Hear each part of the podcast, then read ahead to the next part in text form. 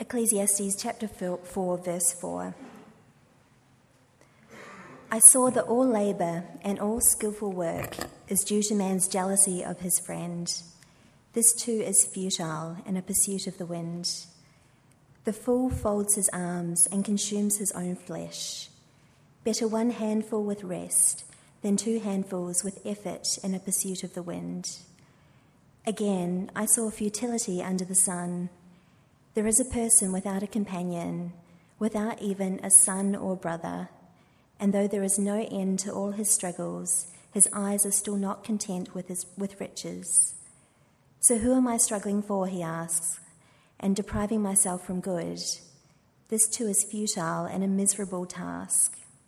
Two are better than one because they have a good reward for their efforts. For if either falls, his companion can lift him up, but pity the one who falls without another to lift him up. Also, if two lie down together, they can keep warm, but how can one person alone keep warm? And if someone overpowers one person, two can resist him. A cord of three strands is not easily broken. Better is a poor but wise youth than an old but foolish king who no, no longer pays attention to warnings. For he came from prison to be king, even though he was born poor in his kingdom. I saw all the living who move about under the sun follow a second youth who succeeds him. There is no limit to all the people who were before them Yet those who come later will not rejoice within him. This too is futile and a pursuit of the wind.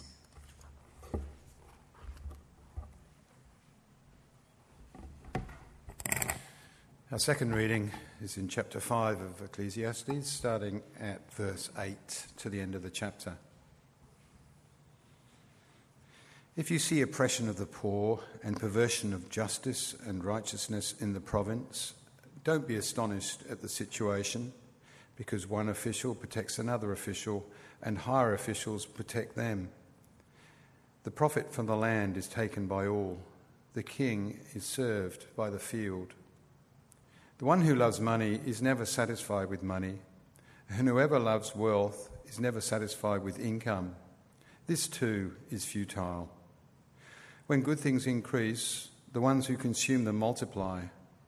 What then is the profit to the owner except to gaze at them with his eyes? The sleep of the worker is sweet, whether he eats little or much, but the abundance of the rich permits him no sleep. There is a sickening tragedy I have seen under the sun wealth kept by its owner to his harm. That wealth was lost in a bad venture. So when he fathered a son, he was empty handed. As he came from his mother's womb, so he'll go again, naked as he came.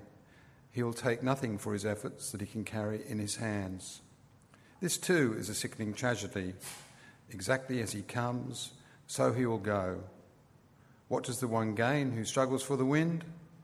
What is more, he eats in darkness all his days, with much sorrow, sickness, and anger. Here is what I have seen to be good it is appropriate to eat, drink, and experience good in all the labour one does under the sun during the few days of his life God has given him, because that is his reward.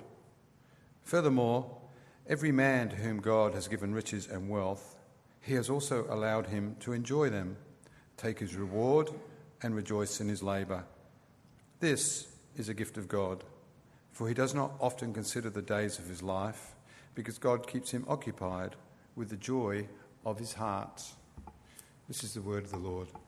Thanks be to God.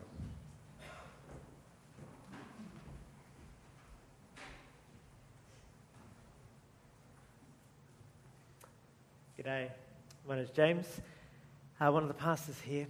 Uh, this week I hit a milestone. I celebrated te- my 10 year anniversary on being on Facebook. Yes. 10 years. It's been a while. I was alerted to the fact that I had this monumental event uh, by Facebook itself. It sent me a video. So I got a cup of coffee, I sat down. I thought this is going to be great. 10 years of memories. So I sat down and watched it. You know how many, video, uh, you know how many pictures they showed me? three. Uh, and they were terrible pictures. After 10 years of sharing, liking, posting, and poking, three miserable photos. That's it. And I thought, come on.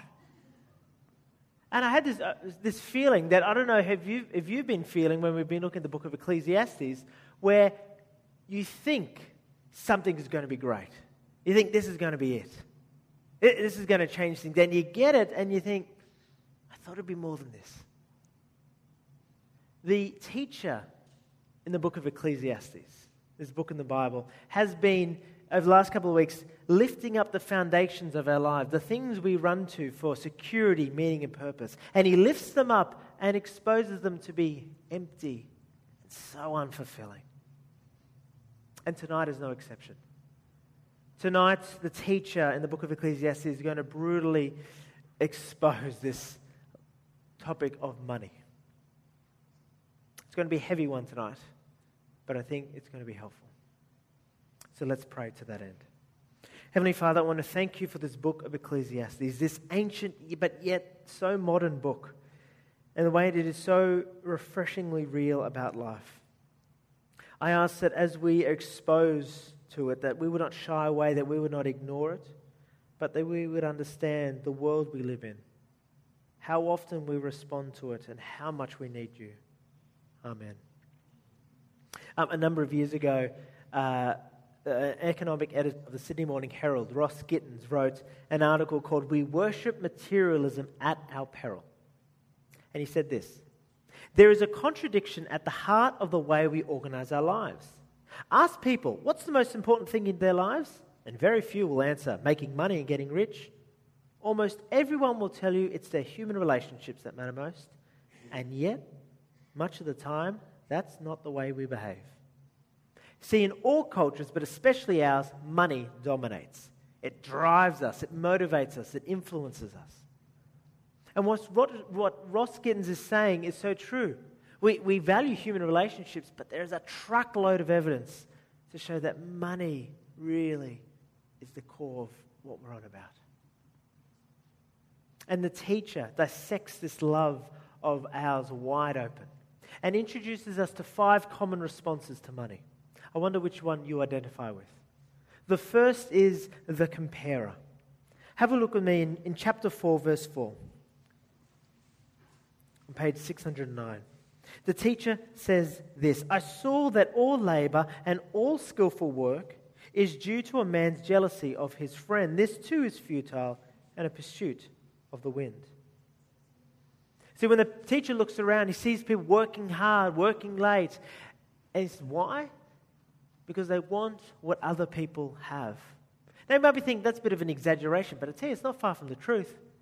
You know, we might wrap it up with, well, she's ambitious, he's a hard worker, she's a high achiever. But scratch beneath the surface, and this is longing to have what you don't have, to, to be like those around you. And it's interesting, we often compare ourselves to those who are around us, like a sibling, some, a work colleague who's in the same uh, level as you, someone in the same standard, uh, same suburb. It's interesting. Uh, my first job uh, when I was young was breeding and selling budgerigars. It was a good job. Uh, you get five bucks for a budgie, or 20 bucks if they were hand raised. So, you know, it was good. But, uh, and so th- this was my first job. And I enjoyed it slightly. Uh, but one of the main reasons why I did it was because I got the money, so then I could buy brand name clothing. And my first shirt, I remember it, it was a Billabong black t shirt. And I wore it to my first mufti day, to the mufti day. And I, and I thought, wow, this is it. This is going to change things. I walked in there, chest out, no, you know, emphasizing the Billabong. And you know what people said? Nothing. No one commented, no one said anything, nothing. But did that stop me? No, no, no. I went back, read some more budgies, got some more money, and then I could buy the new thing, Ray-Ban shoes, and thought, people are going to know. Did anyone notice? No. The problem with jealousy, the problem with trying to be like everyone else is it's never, ever satisfied. Jealousy never says, you know what? I'm done. I'm full. I've had enough. Always wants more. The teacher's saying this desire to outshine or not to be outshone, it never goes away, and it is a chasing of the wind. The second response to money is the loner. Have a look in verse 8 with me. There is a person without a companion, without even a son or brother, and though there is no end to all his struggles, his eyes are still not content with riches. So, who am I struggling for? He asks, and depriving myself from good. This too is futile and a miserable task. See, money often encourages us to make sacrifices, and often those sacrifices are other people, human relationships. Notice it says, without even a son or brother, that there's no one to in, uh, get his inheritance, that he is alone currently and generationally. But to be honest, it doesn't really matter if he had a family or not because it wouldn't, it wouldn't change the thing. He is wedded to his work. He would ignore the people around him regardless. Because what is driving this kind of person is still not content with riches, just that bit more, just that bit extra work, just a few more hours. And we might wrap it up in sort of virtuous reasons, you know. I say, well, I'm working hard so my kids can have a good education. I'm working hard to make my parents proud. I'm working hard because I'm good at what I do. But if the core of who you are, your core ambition is to make more money, then it will dehumanize you. Because you will make small choices, bit by bit. If you're married, to spend more time in the office than with your spouse. If you're single, spending more time uh, away from friends than with friends and thinking it doesn't really matter, they'll understand. If you have kids, you spend more time thinking, oh, I just pay, give them toys or that kind of thing in replacement of you. Bit by bit. And if you go down that miserable road, it'll end in loneliness. Freddie Mercury, the lead singer of Queen, experienced this, and this is what he said Sometimes I wake up in a cold sweat, screaming with fear because I'm so alone. Although I have what many people want fame, fortune, and success I am lonely. This is a bitter loneliness. It can only be solved by having a totally loving, permanent, and ongoing relationship. See, hopefully, you'll have a wake up call, like the teacher did in verse 8, where he says, Who am I struggling for? And depriving myself from good. Hopefully, you have that now and not when it's too late when you're in deathbed by yourself. Or if there are people around you, they're just there because they want your money if getting more riches is at the core of who you are, it is a lonely and miserable road. The third response is the popular one. The king tells a story, but like, it was a sort of a rag to riches kind of king. In verse 13, better is a poor but wise youth than an old but foolish king who no longer pays attention to warnings. For he came from prison to be king, even though he was born poor in his kingdom. I saw all the living who move about under the sun follow a second youth who succeeds him. There is no limit to all the people who were before them, yet those who come after, come later, will not rejoice in him. This too is futile and a pursuit of the wind. That no matter, what he's saying there is no matter how important you are, how popular you are, how prominent you are, there will always be someone to take your place. I hope you know that. And we see this with musicians and, and actors, right? Where we think, we love you, we love you, we love you. All of a sudden, next. I mean, I was thinking the other day, where are S Club 7? You know, where are the Vengaboys? You know, where are Five? You know, I have a safe place in which I can share them, but like, you know, I used to like those bands, truth be told, but where are they now? I remember my, uh, someone asking my cousin, he said, You know who uh, Elvis is? He said, Oh, yeah, I know who Elvis is. That's the helicopter that drops water on fires. One minute famous, the next forgotten. But you don't have to have your face on the front cover of a magazine to know what this is like. I mean, you could be an expert in your field. You could be the top of your career. People go to you for advice. But there'll come a time when they won't. When you'll be forgotten. When no one will know who you are. The king, the problem with this king is he what does it say? No longer pays attention to warnings. He blocks his ears, ignoring the fact that, to the reality that everyone's expendable. let me ask you are you riding the wave of popularity, of importance, thinking that it'll last forever? The fourth response is the exploited. You could be great saver. You could be diligent with all your coin, all your money, be a great budgeter, but you can't stop other people trying to take it from you. Have a look, have a look at me in chapter 5, verse 8. If you see oppression of the poor and perversion of justice and righteousness in the province, don't be astonished at the situation, because one's official protects another official, and higher officials protect them. The profit from the land is taken by all, the king is served by the field. See, whether you're in the realm of politics, the stock market, business, the teacher is saying, don't be surprised if you see corruption. If you're trying to get your voice heard in politics, there's going to be corruption there. If you're trying to get a building approved or something approved in council, don't be surprised if there's fraud.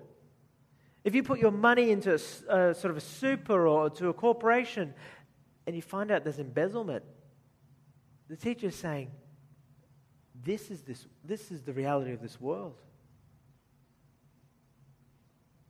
And because the frustration with money is you can be great with it, you can be a good saver, you can be a good investor, but you can't control the fact that people try and take it from you. Don't think money will give you security because we rely on the government, the banks, the business more than we'd like to admit. And in a moment, it could go. The fifth and final response to money is the tragic one, is the tragedy of losing it all, the bankrupt. Have a look in verse 13. There is a sickening tragedy I have seen under the sun, teacher says. Wealth kept by its owner to his harm. The wealth was lost in a bad venture. So when he fathered a son, he was empty handed. As he came from his mother's womb, so he will go again. Naked as he came, he will take nothing for his efforts that he can carry in his hand. This too is a sickening tragedy.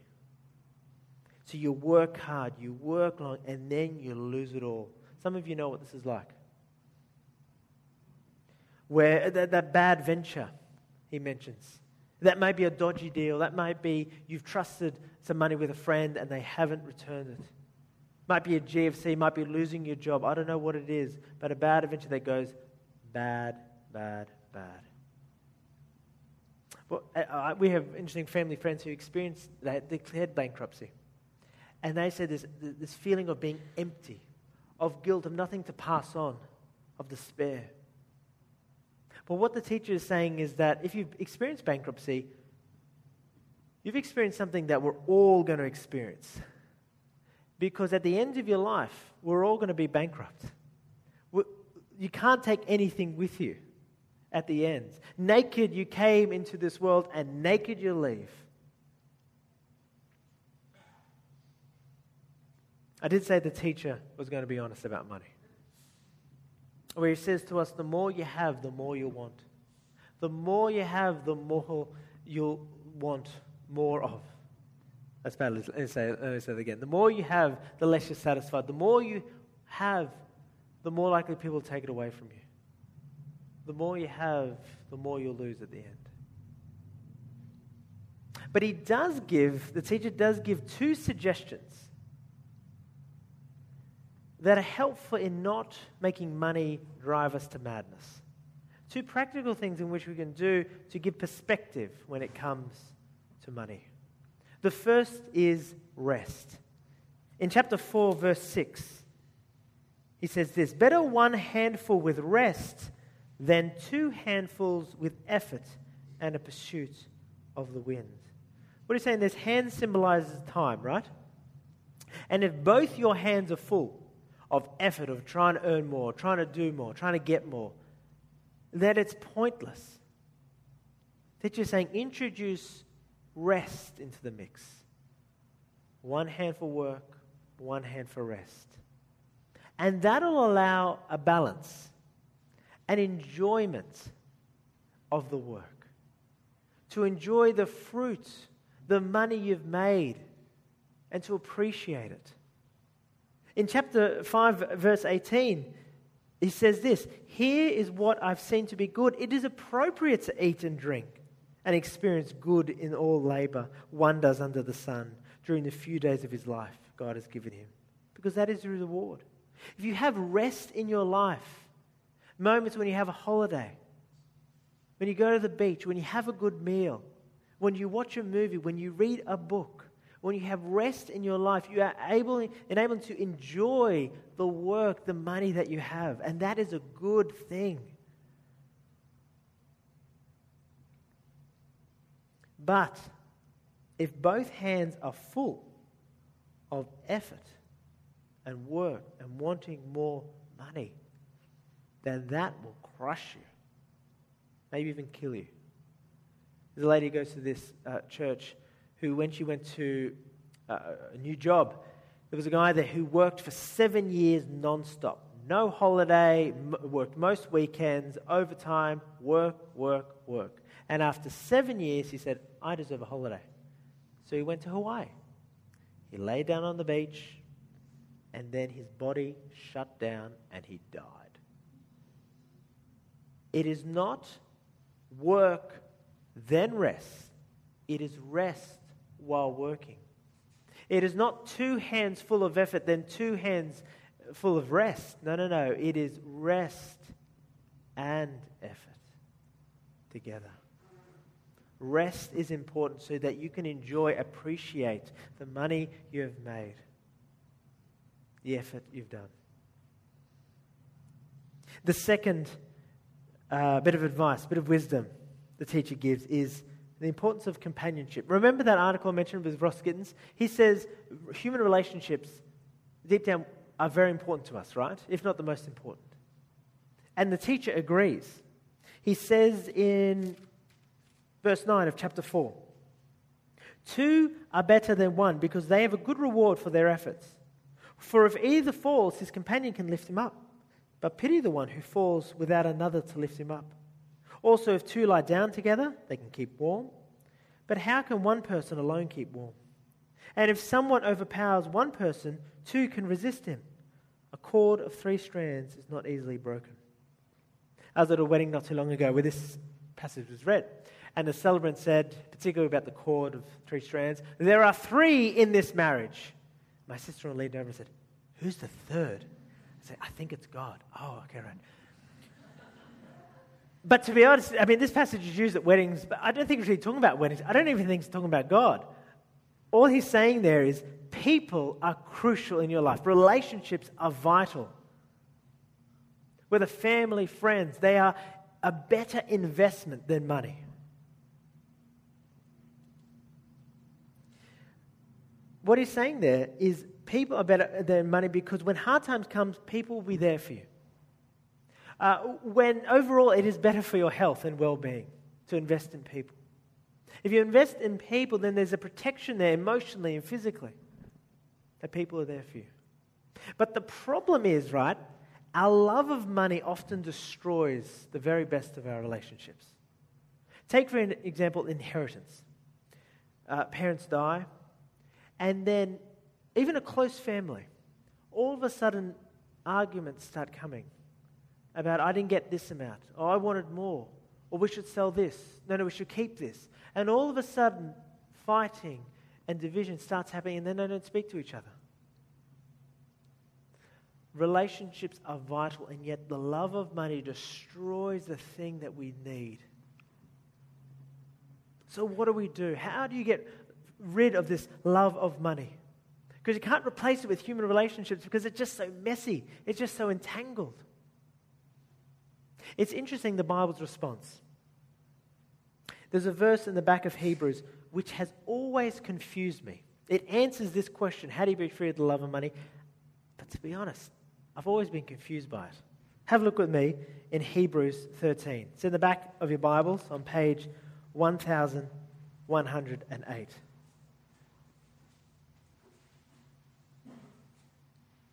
Hebrews 13, verse 5. I'm confused by it because I don't see how these two things go together. It says this Your life should be free from the love of money. Be satisfied with what you have. For he himself, that's Jesus, has said, I will never leave you or forsake you. I've been confused by why do, what do those two things got together?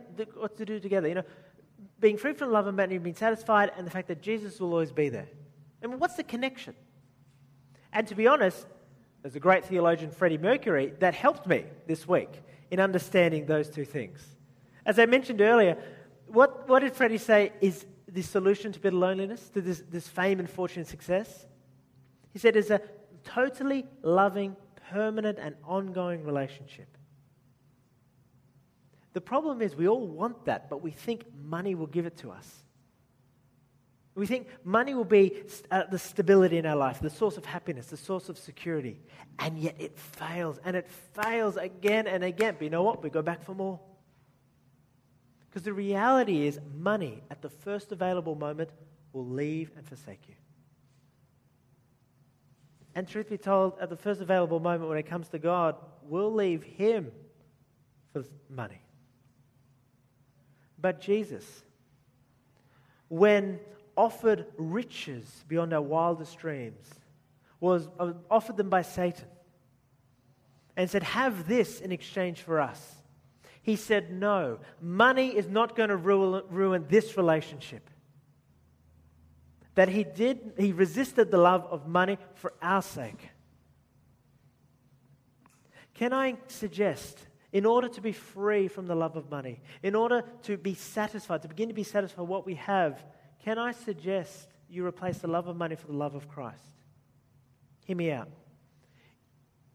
If you are worried about having the debt in your life, whether it's a credit card debt or a mortgage debt, Jesus comes along, the great teacher, and says, You've got a bigger debt to worry about the debt of your sin, and you will not be able to pay it in a million years. But you know what? I've paid it for you. You are debt free because of what I did at that cross.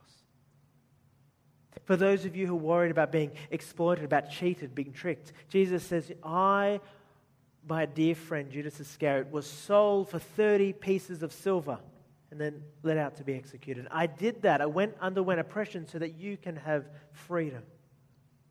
For those of us who are worried about being poor, Jesus says, I was rich and I gave that up and I became poor. You don't get poor as poor as a man naked on a cross outside Jerusalem. And I did that so you could become rich and have an inheritance that will never spoil, perish, or fade. For those of us who are worried about being bankrupt, about losing it all, Jesus says, I intentionally lost it all so that you could have something a precious and permanent relationship with God.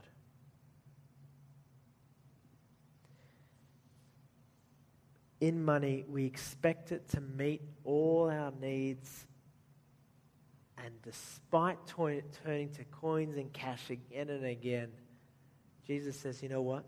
Though it's going to cost me a lot, I don't want money to ru- ruin this relationship. And he went to the cross in order to give us a totally loving, permanent, and ongoing relationship. So when that love of money, when that feeling of I want more creeps in, Jesus says, Remember these words never will I leave you. Never will I forsake you. We're going to say together a confession, a call and response confession.